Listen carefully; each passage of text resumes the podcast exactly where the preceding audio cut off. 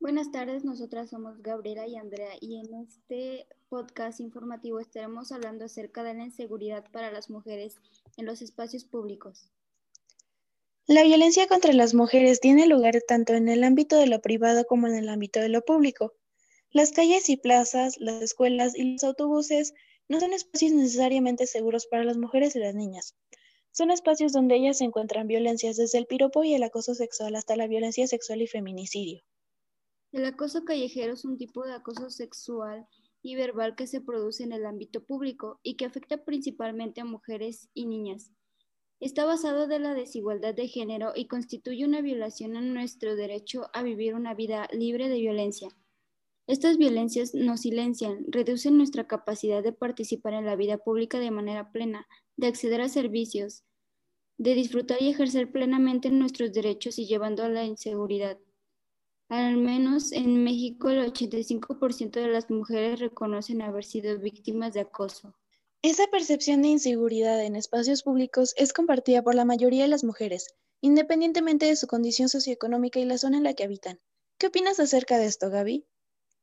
Al salir a las calles, las mujeres no solo se sienten expuestas por mayor vulnerabilidad física, sino que también sienten temor a sufrir de violencia sexual.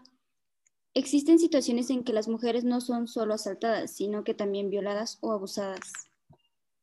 Concuerdo contigo. La inseguridad siempre ha sido un tema tocado, pero en muchas ocasiones no se toma con la seriedad necesaria. Es algo que como mujeres, por desgracia, vivimos día a día. Somos capaces de relatarlo porque está presente en cada momento que salimos solas a la calle. Entre 10 y 9 mujeres son asesinadas cada día en México. De acuerdo con la ONU, el Estado de México en donde mayor violencia se ejerce hacia una mujer por parte de su pareja, seguido de la Ciudad de México y Aguascalientes. De acuerdo con las cifras del secretario ejecutivo del Sistema Nacional de Seguridad Pública, entre enero y agosto del 2020 se han registrado 626 víctimas de feminicidio. En México, entre los casos más sonados se encuentran aquellos sucedidos entre el 24 y el 26 de septiembre del presente año. Uno de ellos es en Comitán, Chiapas. De 18 años, Nayeli fue localizada en una cuneta de la carretera. Tomó un taxi para ir al trabajo, pero no llegó a la casa donde trabajaba como niñera.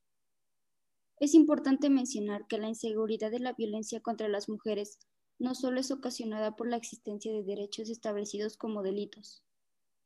Y en tiempos de COVID-19 esto no ha cambiado. El hecho de que las calles son menos transitadas resultan en un mayor riesgo de violencia contra las mujeres.